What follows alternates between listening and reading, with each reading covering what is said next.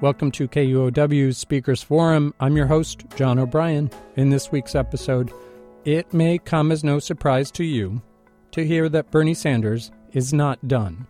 He was on the post campaign trail last week with a stop in Seattle to promote his new book, Our Revolution A Future to Believe in. Even after a bruising election season and outcome, Sanders says the majority of Americans agree with his vision of progress. He challenges us to think big about progressive change. Senator Bernie Sanders spoke at the University Temple United Methodist Church on November 30th. Thanks to Sonia Harris for our recording.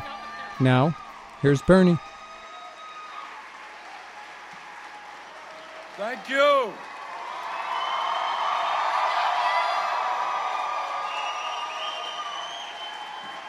Thank you, Seattle.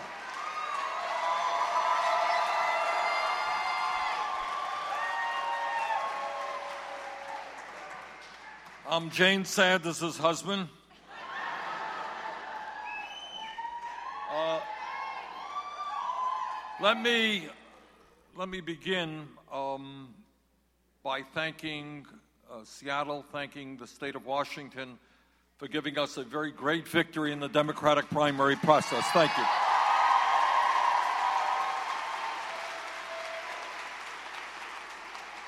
And when we talk about making the political revolution, you have already made a major step forward by electing pra- uh, Pramila Jayapal to the United States Congress.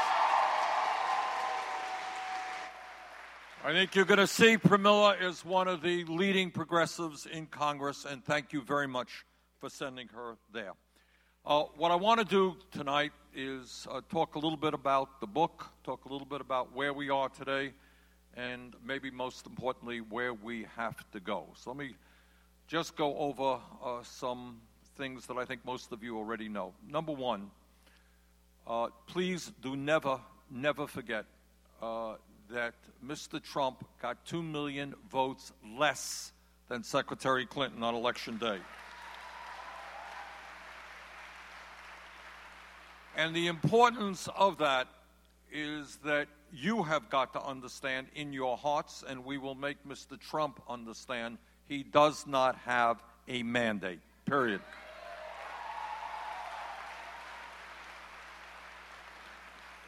Second of all, and this is important and something that we have to think a whole lot about and we've got to understand. But the truth is that on virtually every major issue facing this country, the majority of the American people support the progressive position. So I don't want anybody here to think that you are a member of some fringe minority. Virtually every view that you hold is a majority view in this country. Vast majority of the American people want to raise the minimum wage to a living wage. And by the way, wherever I go around the country, I always mention Seattle as having gone first in raising the minimum wage. And the importance, the importance of that, and I speak as a former mayor, Burlington, Vermont, is that when you act locally, when you pass a $15 an hour minimum wage, suddenly California began looking at it and San Francisco and New York State and communities all over the country. Acting locally and progressively is certainly a part of what the political revolution is about. Thank you, Seattle.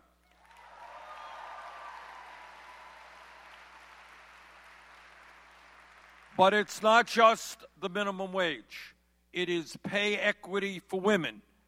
Overwhelmingly, overwhelmingly, the American people say that it is absurd that in the year 2016, women are making 79 cents on the dollar compared to men. The American people overwhelmingly understand that when our infrastructure, our roads, our bridges, our rail system, our levees, our dams, our water systems, our wastewater plants are collapsing, they understand that when we invest in our infrastructure, we improve the quality of our lives, and we create millions of good paying jobs. That is what the American people believe.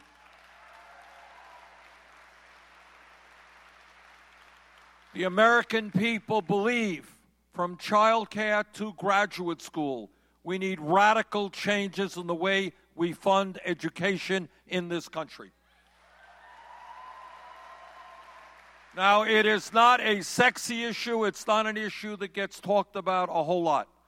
But the truth is that throughout this country, our child care system is dysfunctional. Right now, just think about it for a moment. Two points. Every psychologist who studies human behavior, human development, understands that zero through five are the most important years of human development emotionally and intellectually. And yet, what we have right now are child care workers earning an average wage of less than $10 an hour, not having the training that they need to provide the quality child care that parents deserve. Meanwhile, you got working moms, single moms paying ten, fifteen thousand dollars a year for child care. Our job as a nation is to understand that those little kids are the future of this country. We're going to invest in the best child care that we can for them.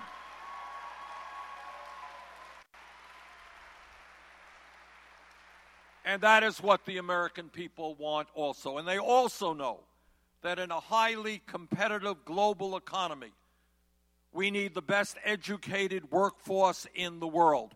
Truth is, 30, 40 years ago, we had more people going to college and graduating college than any other country on earth. Today, that is no longer the case. Many, many countries now have a higher percentage of college graduates than we do. Our job is to make public colleges and universities tuition free so that any kid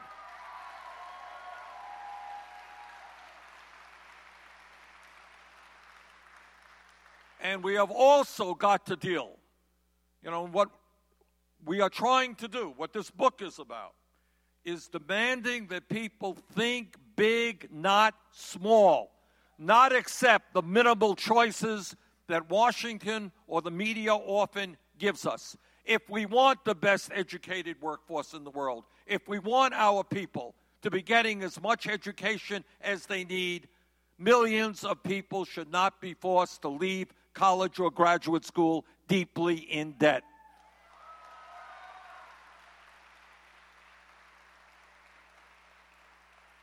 And that's not just me or you. That is what the American people believe. And I'll tell you what else the American people believe. They believe that billionaires like Donald Trump, they believe that large multinational corporations should start paying their fair share of taxes.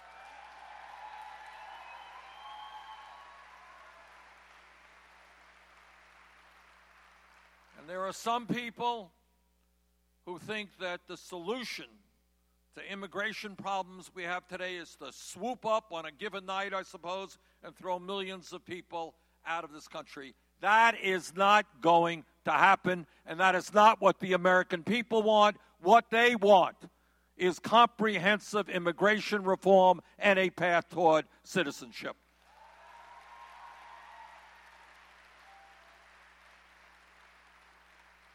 And I'll tell you something else that the American people, and even conservatives, understand this issue, and that is it makes no sense at all that in the wealthiest country in the history of the world, which is what we are today, we have more people in jail than any other country on earth. China is four times our size. Think about it. Four times our size. Communist authoritarian country does not tolerate dissent terribly well. We've got far more people in jail per capita, per capita and totally than China does. And what the American people understand is that when we are spending 80 billion dollars a year to lock up people at the local, state, and federal level, it pays a hell of a lot, makes a hell of a lot more sense to be investing in jobs and education rather than jails or incarceration.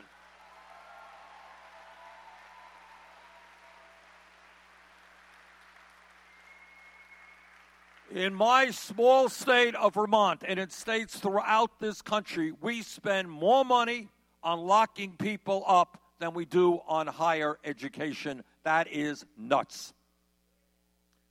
What the American people also understand is that we have got to radically reform a broken campaign finance system.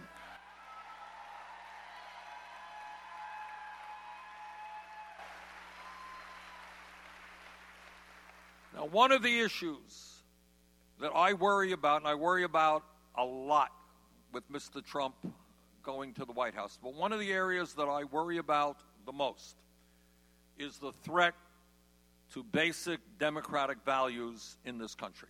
And this is what I worry about. I worry about two things that the Republicans are trying to do.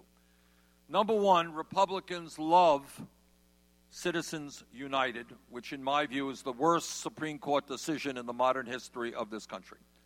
Now, what Citizens United does and how it undermines democracy, as many of you know, is what it says to billionaires like the Koch brothers or large corporations. It says you can spend as much money as you want on an election, hundreds of millions of dollars, but it has to be an independent expenditure. And what that means is when you turn on your TV and an election, during an election, what you'll see is phony groups, citizens for this, citizens for that, running negative ads. Those are independent expenditures often funded by billionaires or large corporations. For the Republican leadership in Congress, if you can believe it, Citizens United does not go far enough. What they want to do is end all campaign finance limitations and allow billionaires to directly fund candidates.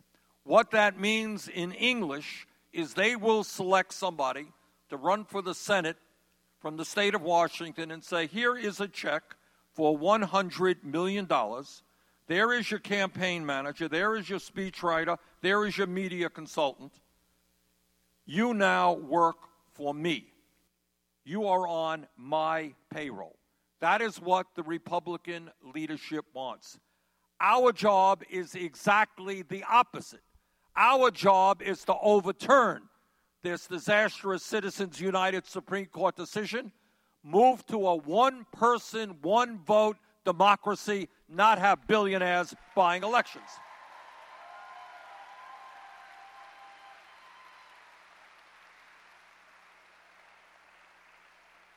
But there is another issue equally important and of equal concern. You may have noticed the other day that Trump sent out a totally absurd tweet. Now we're, we're getting used to being having government by tweet, 140 characters or less. And this particular tweet was really delusional. I mean, it is really unbelievable that we have a guy who's going to be president sending this out. He says he says he would have won the popular vote if millions of people had not voted illegally. Nobody who studies the issue believes that that statement makes any sense at all. It is totally nuts. All right? Voter fraud is a very serious problem if somebody commits it. The good news is, is that in America, we have very little voter fraud. Our Republican friends search high and low all over this country to find cases of voter fraud, and very rarely do they find any. But what Trump's tweet was really about, if you go beyond beneath the surface, what he was saying to Republican leaders become aggressive in terms of voter suppression. Make it harder for people to vote. Make it harder for immigrants to vote. Make it harder for people of color to vote. Young people, old people. People who might vote against us put obstacles in their way, put impediments in their way so they cannot participate in the political process. What an insult that is to the millions of men and women who put their lives on the line and sometimes died for what makes us a great country, and that is our democracy.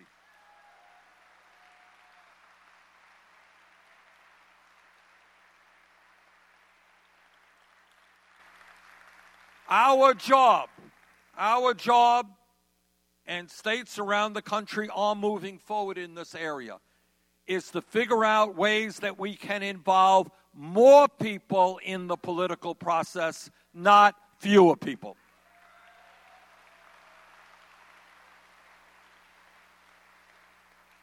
At the end of the day, what some, and I don't want to suggest all Republicans because that would not be accurate, but what some want is democracy, meaning that billionaires buy elections and poor people and working people are kept from voting. And that is something we are going to fight tooth and nail. That is not our definition of democracy.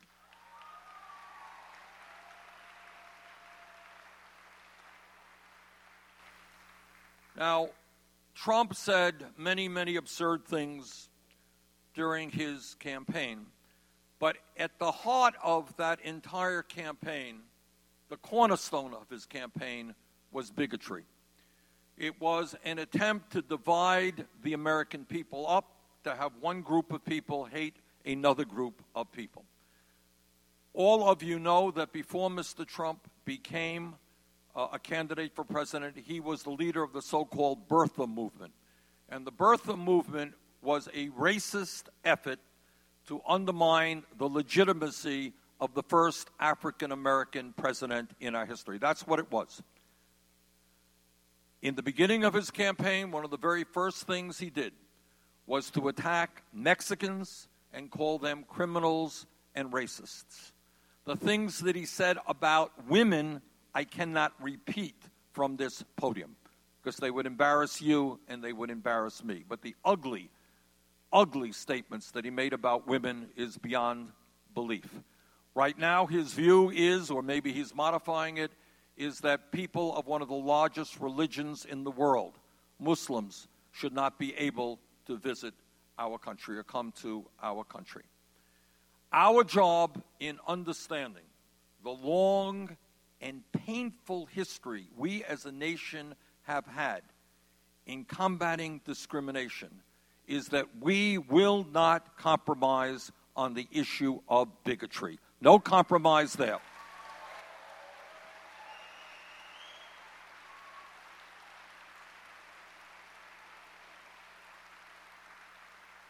All of you know, you know, there are certain, some rock solid values that we just cannot compromise. All of you are aware that before this country even became a country, when the first settlers came here, and the lies and the cheating and the refusal to honor treaties with Native Americans.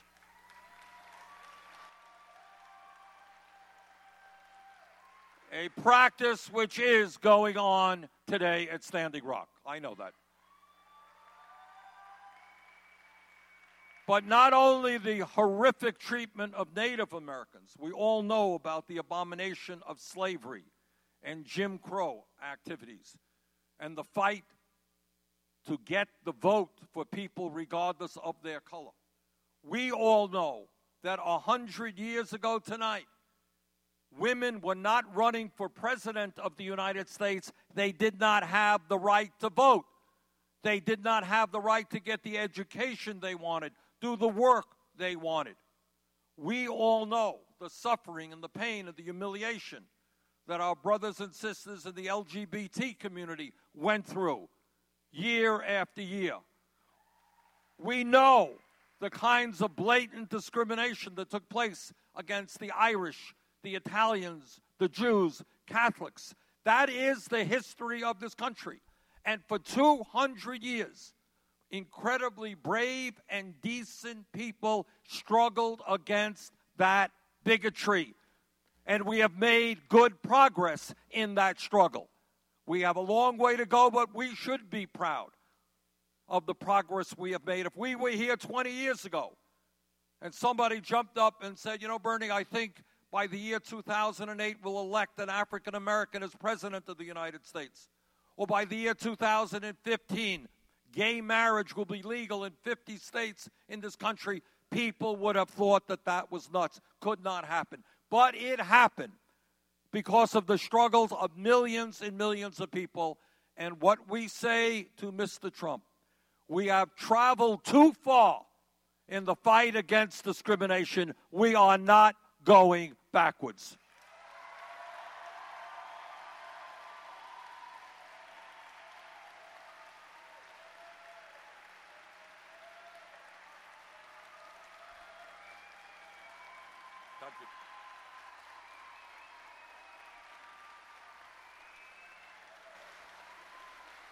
And there is another area, another area where we cannot compromise. Mr. Trump ran his entire campaign by proclaiming that climate change is a hoax uh, emanating from China. And I will never understand why he thought it was China. One would have thought he thought it was Mexico, maybe, or one of the Muslim countries, but it was China. Now,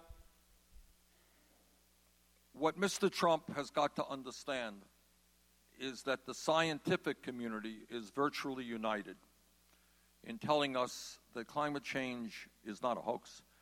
It, it is the most serious environmental crisis facing not just the United States, obviously, but the entire world.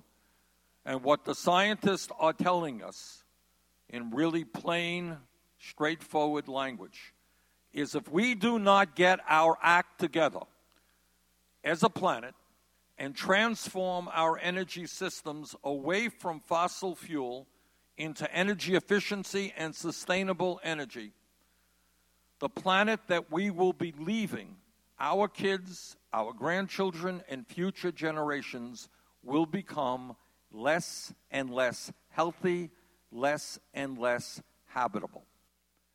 So, what our message is, and it has to be delivered by millions of people in all kinds of ways, is that we will stand up to the fossil fuel industry who believe that their short term profits are more important than the future of our planets.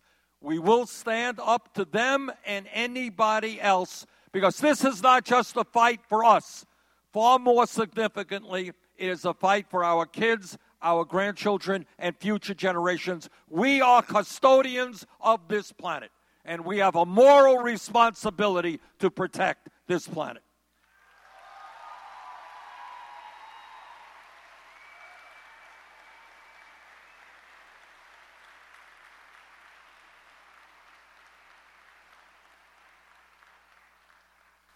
Now, there are a lot of people who say, How in God's name did Donald Trump win? I don't know anybody who voted for Donald Trump.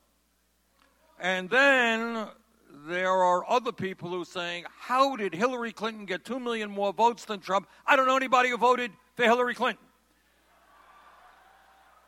And what that is about, in many ways, and it's an area that we have got to work on, is that we live in a siloized, I don't know if that's the kosher word here, but we live in our own worlds. People here live in a world, and they live in a world, everyone talks to each other, and they all agree on everything. But I want to tell you, in my view, why I believe that Trump won. Number one, I do not accept what some people say. Everybody who voted for Donald Trump is a racist or a sexist or a homophobe. I don't believe that. Some of them are, absolutely. But I don't believe that that is the majority of those people. I think what Trump did in a brilliant way, even though it was totally hypocritical and dishonest, is what he did is he spoke to the pain and anxiety that millions of people today are feeling.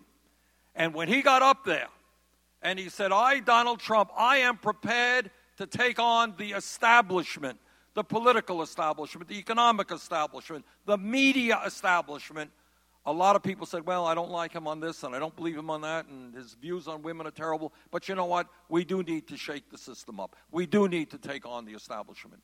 And many of those people, holding their noses with reluctance, ended up voting for him.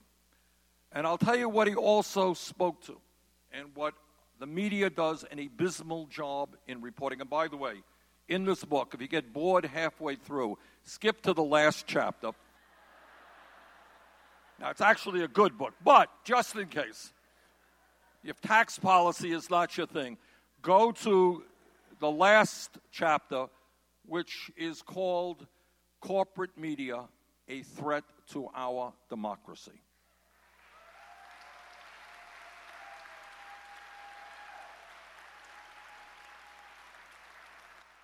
And essentially, what that, what that chapter talks about is that there are enormous problems facing our country.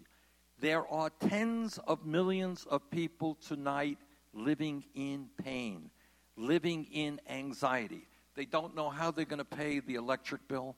They don't know how they're going to put gas in their car to get to work. And if they can't get to work, they're going to get fired. And if they get fired, they don't know what's going to happen to their kids. You got moms out there who are making thirty, forty thousand dollars a year and paying ten, fifteen thousand dollars a year in child care. They don't know how they are going to do that. We have 28 million people in this country who have no health insurance. Do you know what it's like not to have any health insurance? Do you know what it's like to have a high deductible and a high copayment so that when you get sick, you cannot go to the doctor? Do you know that there are thousands of people who die every single year in this, the richest country in the history of the world? They die because they don't go to the doctor when they should. And I've talked to doctors in my state, all over this country, and they tell me about people who come in who are incredibly sick. And they say, Why didn't you come in here a year ago when your symptoms first developed? And the person sheepishly says, Well, I don't have any insurance. My deductible is too high. I can't afford it. Some of those people do not make it when they should have been able to be treated effectively. Some end up in the hospital with great suffering and great expense. You got 28 million uninsured, more than that underinsured.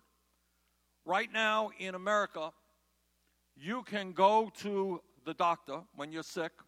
Doctor writes out a prescription one out of five Americans today cannot afford to fill that prescription because the pharmaceutical industry is ripping us off and charging us the highest prices in the world.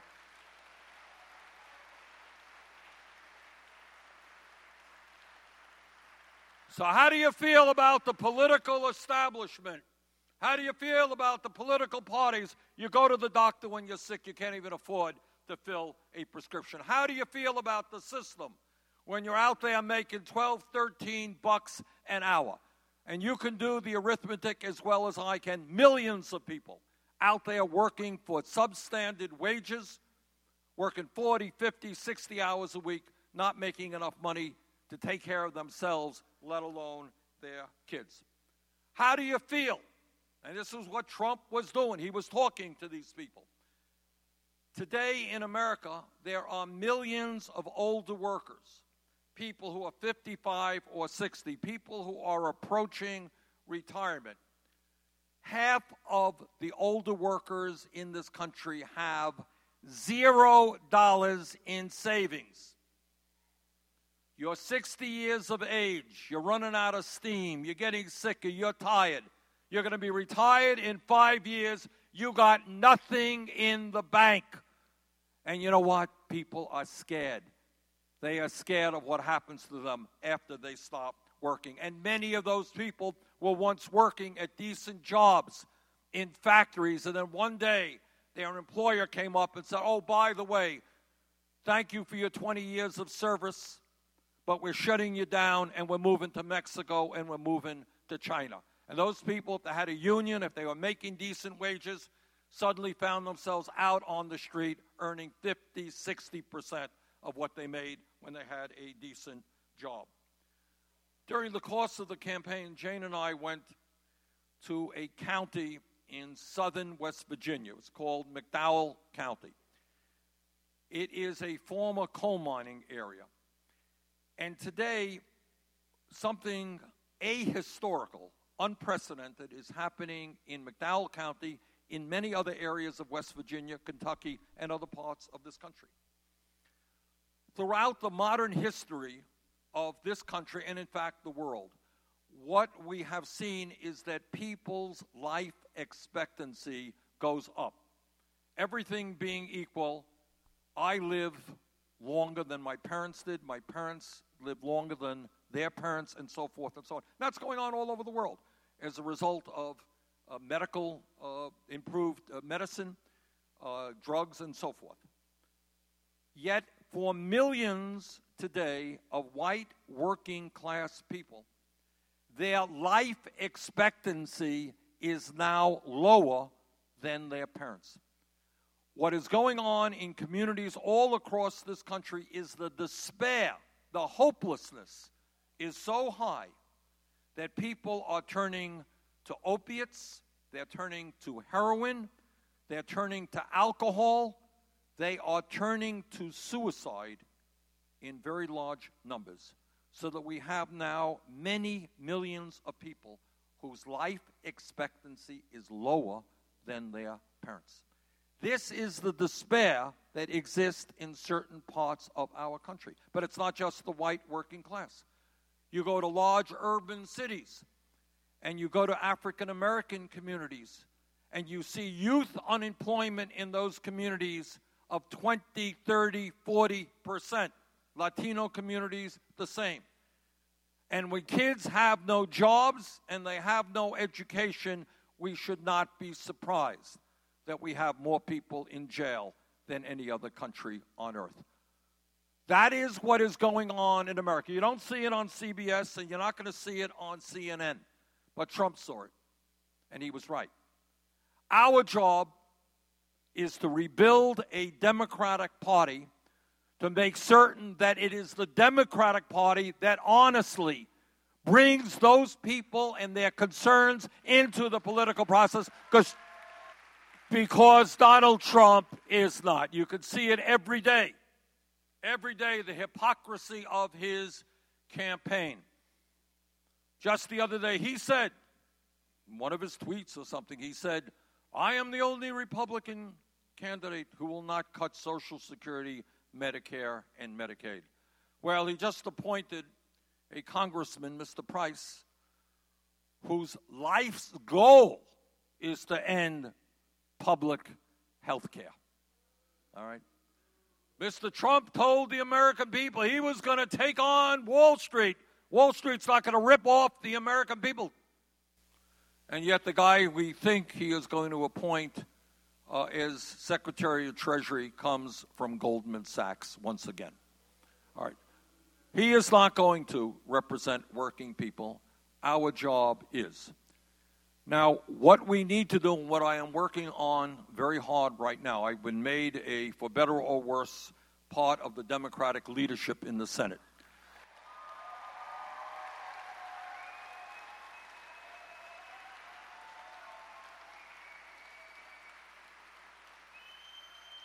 And the job that I have been given is to be chair of the outreach effort. So that means I need your help. And that means what we have got to do at this particular moment. This is a very unique and unusual moment in American history. And we have got to take where we are and turn it around. And I think the way we turn it around is to understand that now, more than any time in our lifetimes, it is absolutely imperative that we become involved in every sense of the word, in every way that we can in the political process. All right? Politics politics is not just about voting every 2 years or every 4 years. That's obviously very important. But politics really is 365 days a year. How does the state of Washington help lead the country in terms of climate change? What kind of actions? How do we go forward to join the rest of the industrialized world in guaranteeing health care to all people as a right? How do we effectively take on the pharmaceutical industry and demand that they lower their outrageously high prices? How do we make sure that our children and our seniors and our disabled veterans get the kind of support that they need to live in dignity? And each and every one of you has got to think about how we go forward. It's not going to be Washington, it's not even going to be just the progressives in Washington who can do it. We can't do it without your support. And with your support, we can do it. At the end of the day, and I think it's important for all of us to reflect upon this, this country has gone through, over its history, just some enormous, enormous crises. And people by the millions have struggled to create more justice, more equality, more dignity. Think about what people had to go through in the past. Think about the workers who had to go out on strike, and Seattle had one of the great strikes in the history of the labor movement, as a matter of fact. Think about what workers had to do to form unions so they can engage in collective bargaining, what they had to do to make sure that kids were not working in factories. Think about the struggle of the civil rights movement. During the course of the campaign, Jane and I were in Birmingham, Alabama, and I learned something that I did not know. I remembered, and I think most of you, the terrible bombing that took place in Birmingham that killed four beautiful children. What most people didn't don't know, I did not know, is during that month in Birmingham, there were 13 bombings in one month in order to intimidate the African American community who are fighting for voting rights. They stood tall, they continued the struggle, and they won. So, our job is not to throw up our hands in despair our job is not to say we're tired or we're angry. Our job is to use our brains to think about the most effective way that we can fight back. And when we do that, we're going to win this thing.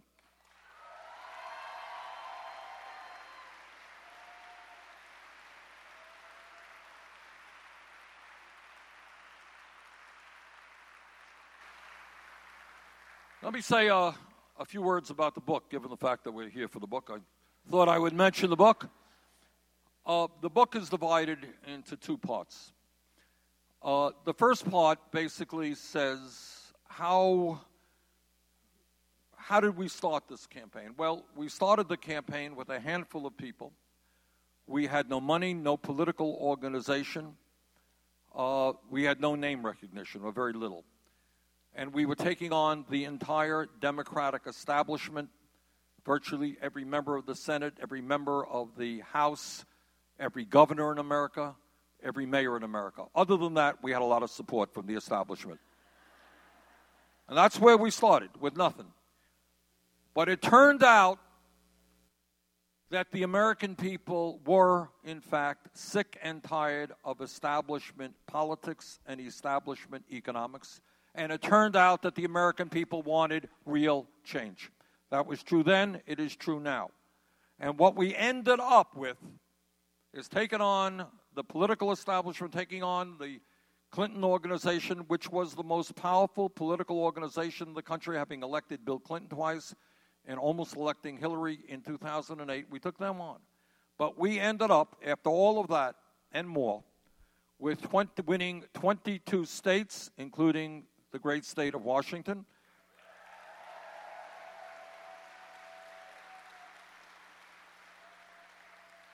Winning 46% of the pledged delegates. Winning almost none of the super delegates. And raising just a large amount of money from average contributions of $27. Okay? And most importantly, most importantly, is in every state in the country, we won the votes of young people, and I mean not just 20 years of age or younger, but 40 or younger. We won the overwhelming support of white young people, black young people, Latino young people, Native American young people, Asian American young people.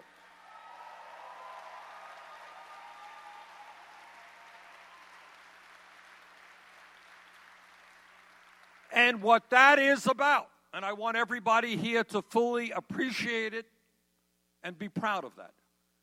That is the future of America, and that future is on our side.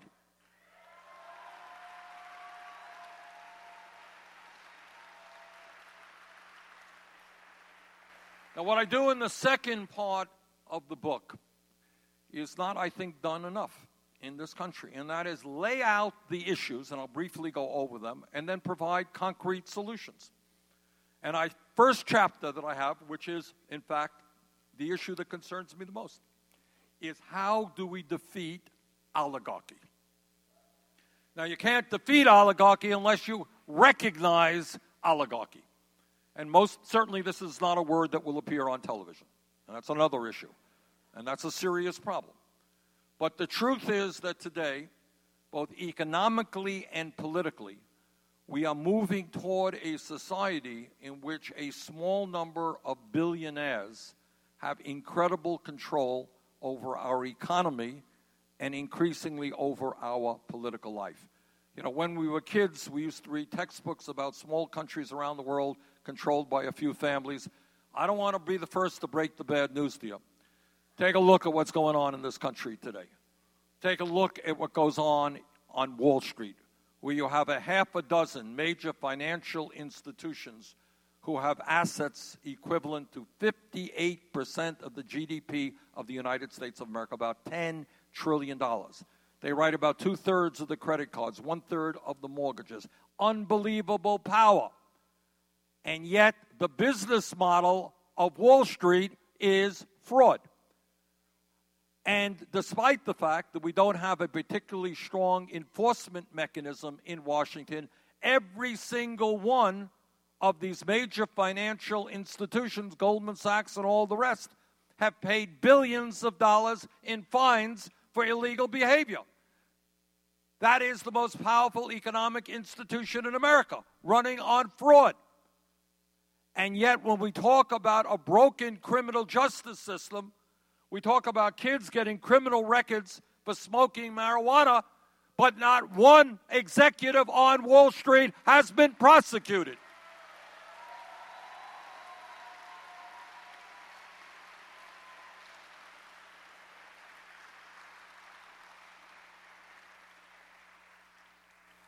And the second chapter deals again with something that needs a lot of discussion.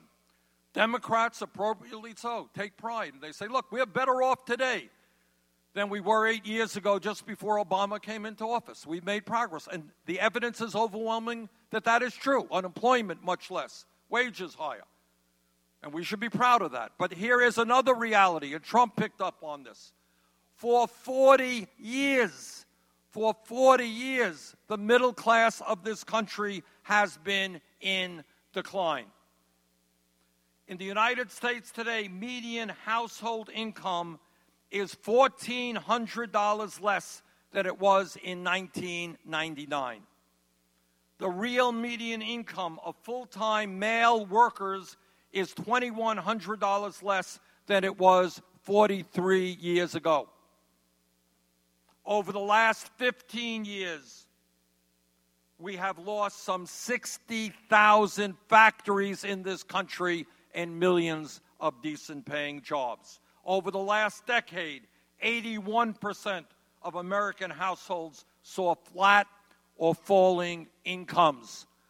That is what Trump was talking about. That is why people are angry. And our question that we have got to ask ourselves is how does it happen that the middle class continues to shrink?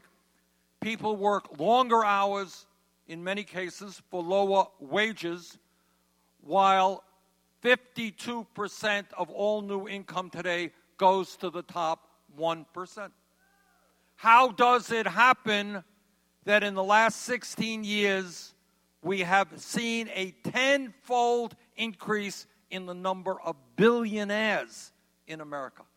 10 increase from 51 to 540 billionaires, a few of them here in Seattle. And yet, we have seen a continuation of America having the highest rate of childhood poverty of almost any major country. Those are issues we have got to deal with. And what we're talking about here in the book is how do you create an economy which works for all of us and not just the 1%.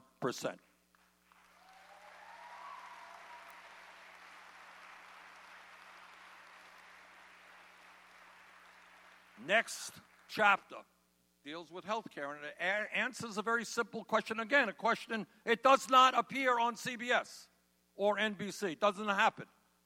How does it happen that we are the only major country on earth not to guarantee health care to all people as a right. You are two hours away from the Canadian border. On the other side of the country, I live 50 miles away from the Canadian border. For 30 years or so, they have managed through a single payer health care system to guarantee health care to all of their people. They spend significantly less per capita.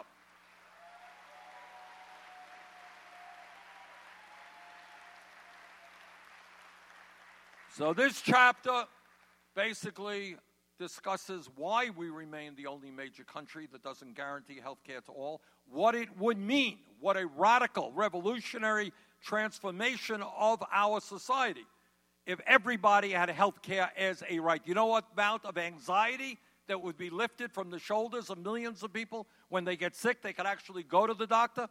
That you don't have to stay in a job that you hate just because you get good health care. You go out start your own business and not worry whether your family is covered. You can afford the prescription drugs that your doctor prescribes.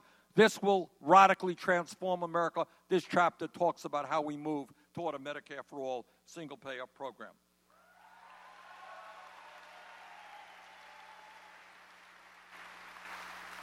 There is a chapter, and I discussed this already, about climate change.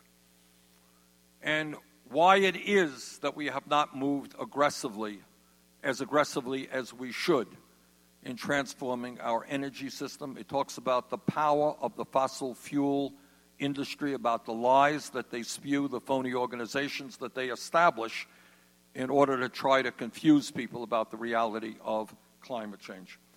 This book talks about real criminal justice reform and the need to end this international embarrassment of having more people in jail than any other country, having very high rates of recidivism.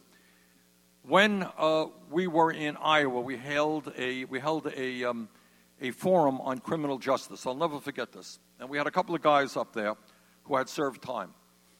And one guy said, Yeah, I remember when I got out, they came to me he was in jail in Iowa, and they came to me the day before I was to be released, and they said, You're getting out tomorrow.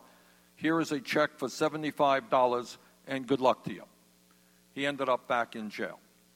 We have a very high rate of recidivism because we put people out on the streets without the education, without the job training, without the housing that they need in order to escape from the environment that got them in jail in the first place.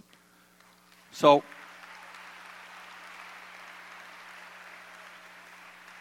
and the book talks about, again, an issue that is not widely talked about. And that is not only the fact that we have the highest rate of childhood poverty of almost any major country on earth, it's that so many of our seniors and disabled veterans and people with disabilities are really, really struggling just to survive. It is right. And right now, I know in Seattle and in Burlington, Vermont, there are people trying to get by, older people trying to get by on ten, twelve, thirteen thousand dollars a year Social Security. And you can do the arithmetic as well as I can. The truth is, you can't get by. And those people are cutting their prescription drugs in half. They're not adequately heating their homes. They're not eating the way they should. Many of them become depressed. We as a nation have got to understand that a great nation is not judged by the number of billionaires that it has. We are judged by how we treat the most vulnerable people in our country.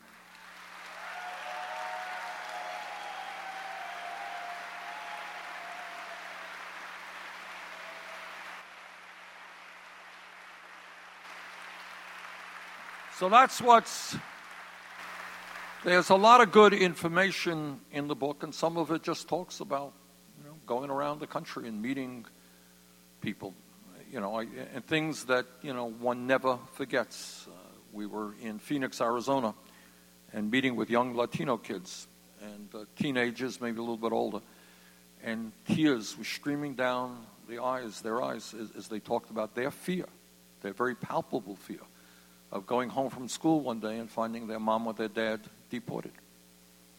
Um, so the book, I think, addresses many of the major problems that our country faces, but it also talks about how we can solve them and where we can go as a nation. And let me just conclude by saying what I said before. We are the wealthiest nation in the history of the world. If we were a poor nation and we talked about providing good quality health care to all, it would be unrealistic. How do you get the doctors? How do you get the nurses? How do you get the medicine? We're not. We're a rich country. If we were a poor country, it would be very idealistic to talk about making public colleges and universities tuition free and allowing anybody who has the ability to get a higher education. But we're not a poor country. We are the richest country in the history of the world. And what it comes down to, and where I need your help, where this country needs all of your help, is we have got to understand that we can accomplish extraordinary things in terms of health care, education, infrastructure, criminal justice, etc if we have the courage to take on the greed of the billionaire class. Now, I know that makes some people uncomfortable. I know it makes some people uncomfortable. You know, but I think we have to think about it. These guys up there, you know, and I, you know, they're around Washington all of the time. I have seen billionaires, heads of large corporations, and they come into Washington, D.C., and they get golden parachutes of millions of dollars, retirement benefits, you know, golden, you know, uh, uh, living in luxury for the rest of their lives. And they come to Washington and they say, cut Social Security, cut Medicare. You know, that's what I see, that's what I hear. So, what we have got to do is to understand why things are happening the way they are. It's not just good enough to say, well, we're concerned about the homeless. Yeah, of course we are. We're concerned about people in jail. Of course we are. We have got to figure out why things are happening. And a lot of that has to do with the greed of a billionaire class of CEOs today of large corporations who make 300 times more than their workers, who could care less about shutting down a plant in the state of Washington or the state of Vermont and moving to China, moving to Mexico, if they can make $5 more in profit. They could care less. And that's the reality that we have to deal with. They are very powerfully politi- powerful politically, they are powerfully powerful economically. But we have something that they don't have. And that is there may be 500 billionaires in this country, but there are 320 million ordinary citizens.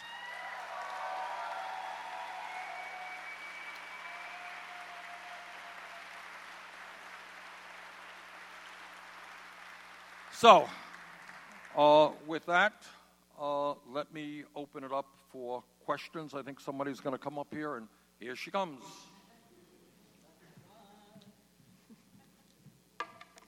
Okay. All right, fire away.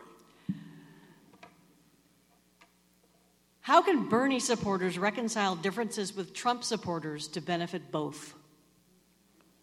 Let me hear the. I heard the. Uh, read that question again, please. Okay.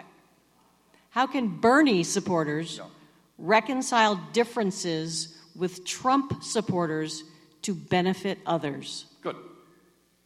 To benefit both, sorry. Okay. To benefit both.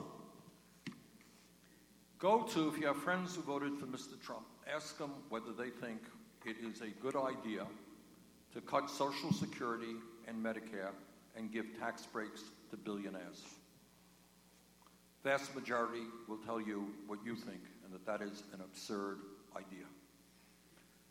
Ask Trump supporters whether they would like to be able to send their kids to college without their kids being fifty or hundred thousand dollars in debt, and they will tell you yes, they would like to be able to send their kids to college. Ask Trump supporters whether they'd like to live in affordable housing. Ask Trump supporters whether or not they would like to be having health care that they can afford. On many, many issues, you're going to see Trump supporters holding views not radically dissimilar than we are, we hold. But you are also going to see, and we're doing this every day, go to my website and you'll see it. We are going to expose the hypocrisy of Trump because I, I may be wrong on this, maybe I'm wrong. He's a complicated guy, but I happen to believe, I happen to believe that he doesn't really mean anything that he has said. And I think Trump supporters are going to see that soon enough. And I gave you an example. Guy who told people, they're elderly people who voted for Trump after he said, I'm not going to cut your Social Security, Medicare, and Medicaid, just appointed the other day a guy who wants to do just that. Now, that does not necessarily mean that they're going to cut Social Security. We will wait and see. But it very well and likely will be, they will make that effort, etc., uh, etc. Et so I, I think that is a way uh, to reach out to Trump supporters. Okay. How can we build safer communities for minorities? Well, that is a, uh, I would add to minorities, I would add immigrants as well. Um, one of the immediate concerns, and we'll see again, uh, Trump, you know, I hate to say this because I am not the most, it's, uh, it's hard for you to believe, but it's true. I'm not the most partisan guy in the world. I've never run negative ads. I don't like attacking, you know, people because they disagree with me. It's not my style. But Trump puts you in a very difficult position, as he does the media who covers him, because he lies all of the time. And it's not just me. It's not, you know, he is, you know, just the statement that he made the other day millions of people voted illegally. It is a totally ridiculous statement, etc., etc. I worry and we are, we have to be organized to deal with this. Uh, if it is his goal to destroy uh, whole lots of families uh, by deporting people who have been in this country, who have worked in this country, who are working today, who are raising their kids, we have to defend those people.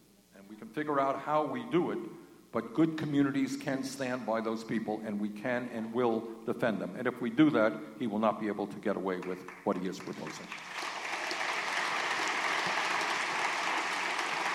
And in terms of minorities, it is look, when we have 20, 30, 40% youth unemployment, that is unacceptable. When such a high percentage, something like one out of four, if we do not change it, I hesitate to say this because I want to change it, but one out of four African American males born today will end up in jail unless we change the nature of our economy, our educational system, and our criminal justice system. So there's a lot that has to be done. One of the areas I think we got to work on, and there's a lot of work being done on it already, is the so called war on drugs. A lot of, you know, we got two problems. This opiate thing, heroin thing is a terrible, terrible problem. We've got to figure out how we deal with that. But on the other hand, we have to understand that a lot of lives have been damaged. People get criminal records for smoking marijuana. When you got a criminal record, you know, it's hard to go out and get a job. And when you look at it from a racial perspective, uh, blacks and whites, it turns out, according to studies, smoke marijuana at about equal levels. Blacks are four times more likely to get arrested than whites. So, you know, those are issues that we just are going to have to deal with. Okay. How do we remain positive? Good question. I think we remain positive by looking at the moment we're in from an historical perspective, and not just today. And you look at the incredible crises and tragedies and pain that this country and every country have gone through throughout our history. And I mentioned before, you know, just 50, 60 years ago, you're an African American mother in the state of Mississippi trying to explain to your daughter why she can't go to the school here and she has to go to a terrible school there because it's a segregated school, why she can't drink at a water fountain. Think about that pain and what folks in that position had to go through. Think about the Irish who came here and saw signs no Irish wanted, no jobs for you. It's a book written in my own state Burlington, Vermont. Guy wrote a PhD thesis in the 1920s, I believe, that it was a big deal in the city of Burlington, Vermont. Big deal when a Catholic got a job in a bank, was a clerk in a bank. Broke a barrier, if you can believe it. So, my point is yeah, we should be nervous about where we are today. Think about from another perspective. A couple of years ago, I was at an event in northern Vermont. We were honoring World War II veterans. And a whole lot of folks were there, and the woman who's organizing the event showed us a video of December 8th, 1941. Anyone remember what that day was? That was the day after Pearl Harbor. And that was the day that uh, Franklin Delano Roosevelt declared war against Japan, and then a little while later declared war against Germany. On that day, the United States was forced to be in a position of fighting a war in Europe, fighting a war in Asia, and on that day in late December, we were totally unprepared to do that. Totally unprepared to fight against Germany, to fight against Japan. Yet, two and a half years later, because the country came together and developed a strong and effective military, we were producing the tanks, the guns, the planes that we needed. Two and a half years later, for all intent and purposes, the war was won. So, what's the point? Yeah, things are bad, things have been worse in the past. We have got to have the intelligence now not to live in despair or in fear, but to figure out how we're going to stand up, fight back in effective ways.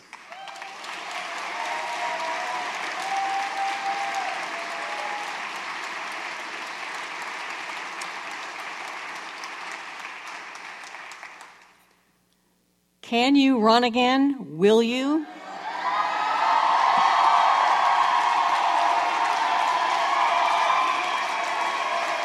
Thank you. Thank you. Right now,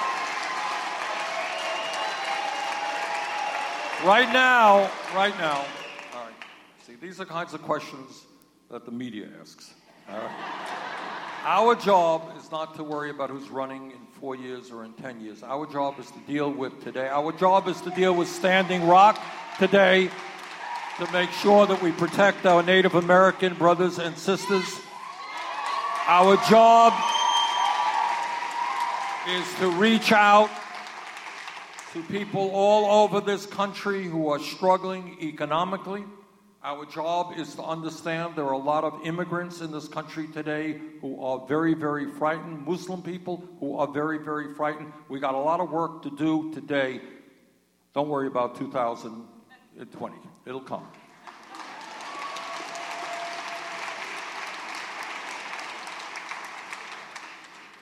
Do you think the Democratic Party establishment has learned any lessons this election year? Well, all I can say, all I can say is that some of us are working very, very hard as we speak. Let me give you some nuts and bolts about that. There's a guy who's a congressman from Minnesota. His name is Keith Ellison.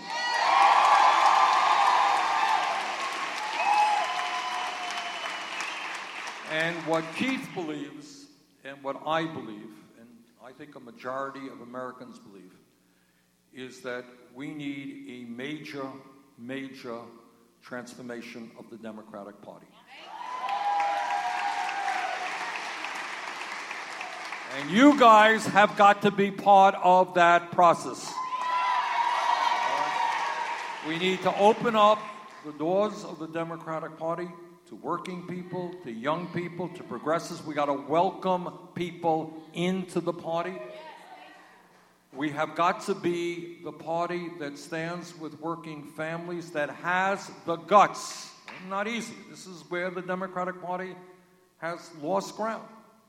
The Democratic Party today, as I, I think I mentioned earlier, you know, it's not just that we don't control the White House, we don't control the Senate, we don't control the U.S. House of Representatives, we don't control two thirds of the governor's seats in, in this country.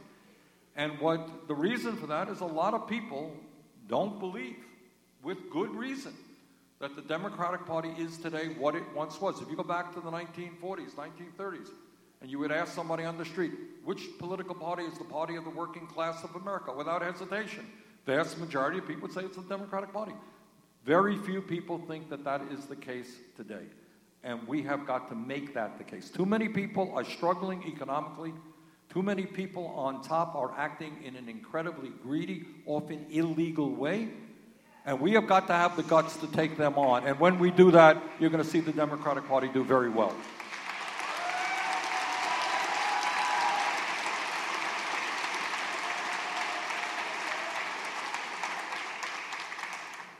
With our current media and their unwillingness to talk about the real issues, is there anything we can do to effectively help change the state of our news? Yeah, there are. And, and let's talk about that.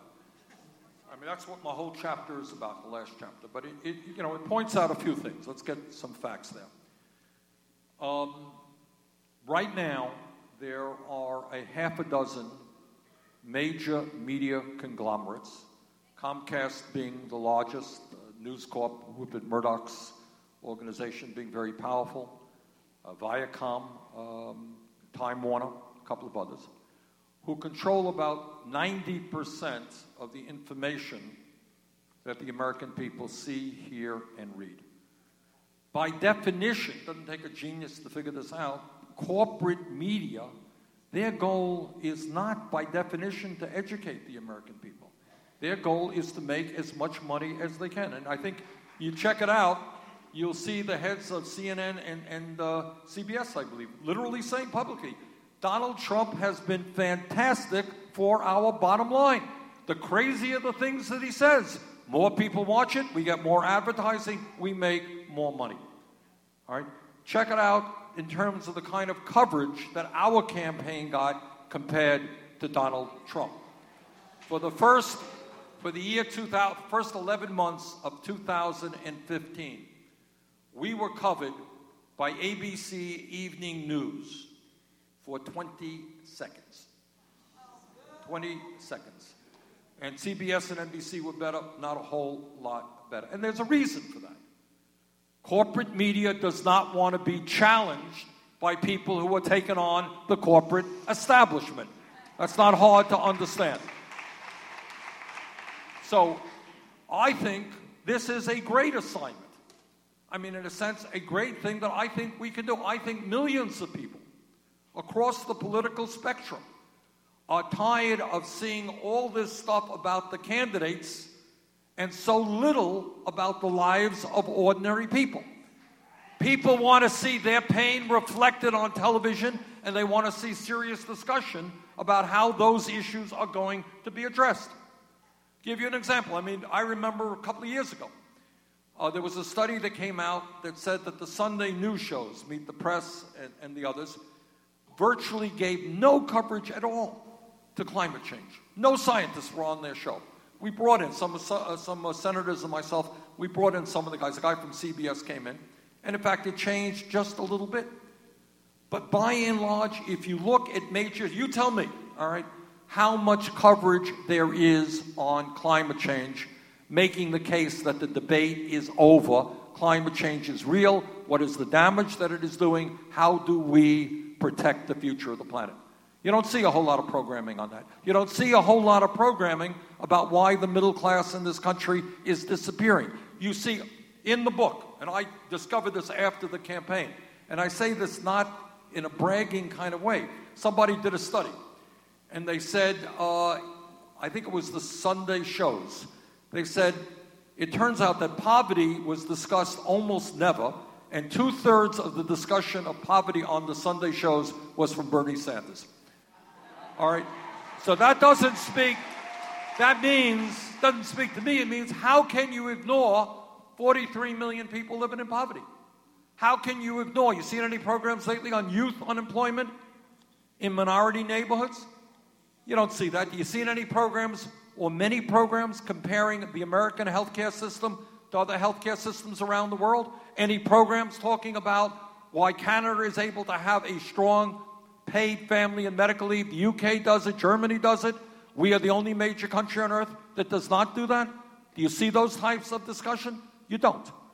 What we can demand look, they want you to buy their products. The function of television is not to present you information, it is to get you to buy. It's what takes place between the programming, the advertising.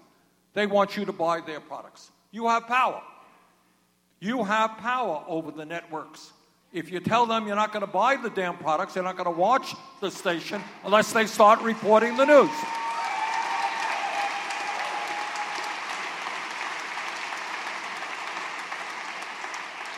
So don't get me off on that one. That one I can go on for a long one. But at the end of the day, at the end of the day, what democracy must include is a well educated, well informed citizenry. And we can disagree, but we need good information. And certainly corporate media is not doing that. There was a study also, another study that came out, that said 90% of campaign coverage had nothing to do with the issues of importance to the American people. What they cover is gossip, what they cover is polls, what they cover is campaign, fundraising, what they cover is stupid things that somebody says, but they do not cover the issues facing the middle class. You can put pressure on them in whatever ways. You know, you can think of these things as well as I can. But if you tell them, you tell the CNNs and the NBCs and the ABCs that you want real coverage on the real problems facing America, you can have some impact on that. Okay.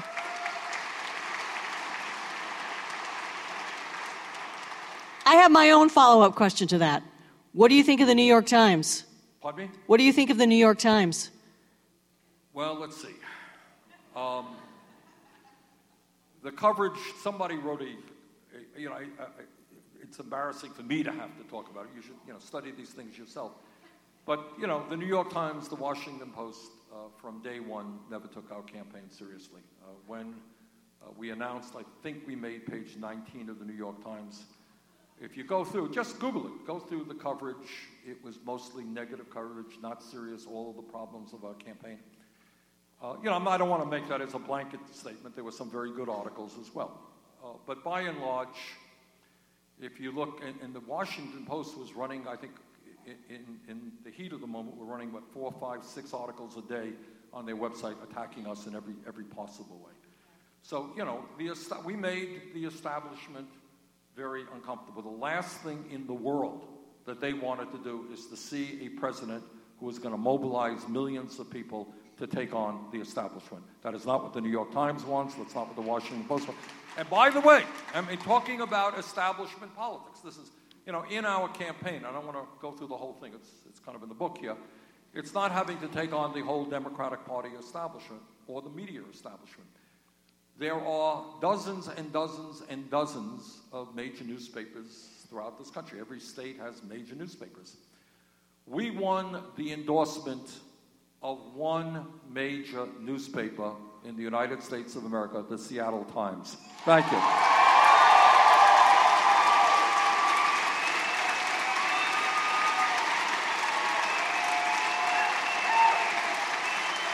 But it is, it is kind of funny when you think about it that when you win 46% of the popular vote, that you end up getting one newspaper endorsement out of hundreds.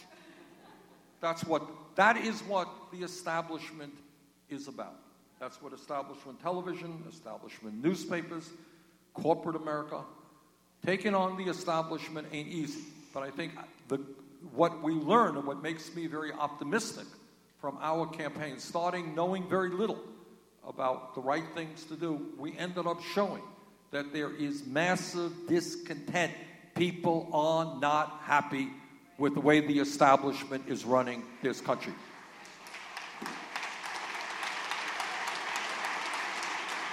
Okay, everybody, go out and subscribe now to the Seattle Times. We want to keep it around. Um, what is the advantage of working within the DNC rather than setting up a new progressive subgroup? Well, we're thinking about the best you know, way to go forward. Um, is, is right now, uh, and I should say a little bit about my history, and I go into that in the book as well. You are looking at the longest serving independent in the history of the United States Congress.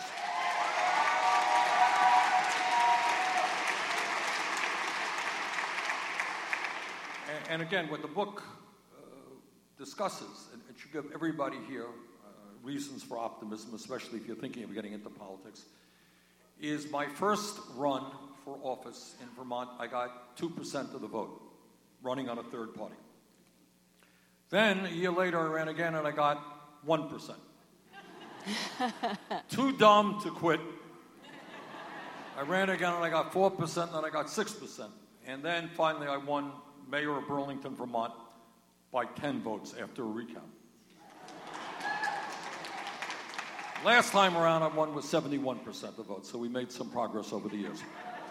But, you know, how we focus, you know, when I came into the United States Congress, the House in uh, 91, I helped form the Progressive Caucus, which Keith Ellison is now the co chair of, and it's one of the largest caucuses. Um, and we are trying to find enough progressives in the Senate to do the same. That's a little bit hard. But, you know, we are experimenting with ways that we can bring progressives together, and some good progressives, including Pramila, were just elected. It's going to strengthen our hands. But right now, what my task is, and what I'm going to give a, a real shot to, is to try to bring basic fundamental reforms to the Democratic Party. That's kind of where I am at this moment.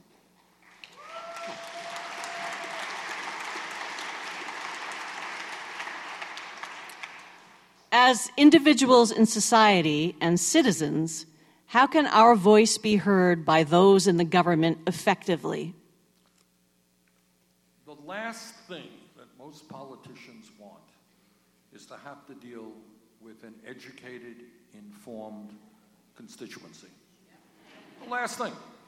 In other words, what you don't know is that major pieces of legislation involving billions or tens or hundreds of billions of dollars are passed. Nobody writes about it. Defense bills pass $600 billion. Who cares? If we become involved, if we stand together, if we hold meetings like this and invite local officials to tell us why they're doing what they're doing or what we want, if we hold people accountable. And as I mentioned earlier, right here in Seattle, you have so much to be proud of. You are one of the most progressive cities in the United States, and what you have done has been heard all over this country. Your fight to raise the minimum wage gave the whole fight for 15 boost the major, major push that it needed to succeed all over this country. So, you know, this is the wrong city to lecture because you're already doing this stuff. But you can, we talked about the media, you can think about it. How can you demand that media talk about the real issues, give all sides of the story? Why is it that in America today, 90% or so of talk radio is extreme right wing in a nation which is politically divided? What can you do about it? You could turn on the damn radio and tell people who own the station here you want other points of view. I don't know what goes on here in Seattle. But that's what we can do as a nation. When, you know, I, I mentioned this a million times. If a million young people were to march on Washington, D.C., and tell the Congress that they wanted tuition free public colleges and universities and they wanted the student debt to be substantially lowered, it would happen. Because politicians look around and they say, oh my God, I got all these people, they're involved, they're thinking, they know how I'm going to vote. I better vote the right way. Right? It is not complicated. The leaders will follow when the people lead. And uh, your job is to be leaders.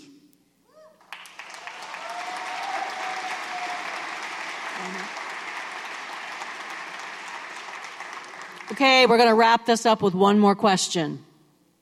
How do we protect and expand our voting rights over the next four years? Well, I touched on that, and that is a very important. There are some, and again, I don't want to characterize all Republicans in this light because it would not be true.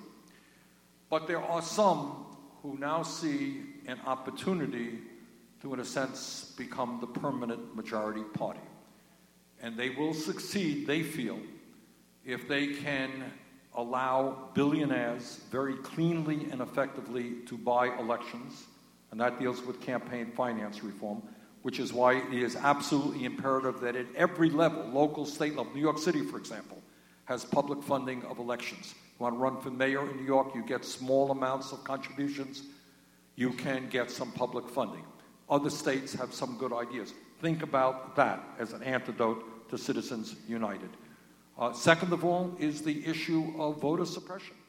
And on this one, there cannot be any compromise. We have all got to work together in any and every way that we can. I don't have the time to list all of the things that we can do.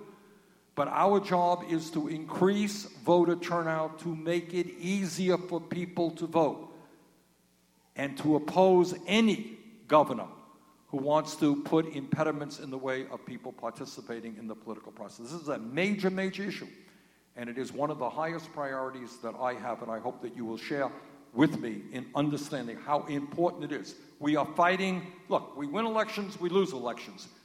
Majority is supposed to rule, but what some of these guys want to do is to make sure that people can't vote and billionaires buy elections. That is not democracy that is oligarchy at work, and we have got to oppose that. Let me just conclude by A, thanking you. It's a wonderful turnout, and I, and I love this city, and thank you so much for all that you do.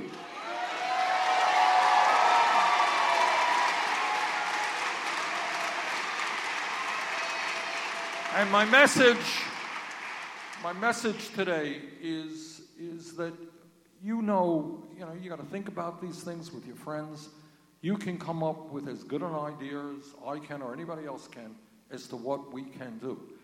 But do not limit yourself to thinking that politics is just about voting every two years. Somebody just told me the other day, in terms of Standing Rock, that um, he withdrew his money from a bank which had investments uh, in that pipeline. All right? All over this country, all over this country, college students are demanding that their endowment funds uh, at major universities disinvest from fossil fuel industry. I mean, you know, whether it is the media, whether it is climate change, there are ways that we can be very, very effective. At the end of the day, when millions of people stand up and fight back effectively, they will not be denied, not by Mr. Trump, not by anybody else. That is our job. Let's go forward. Thank you very much.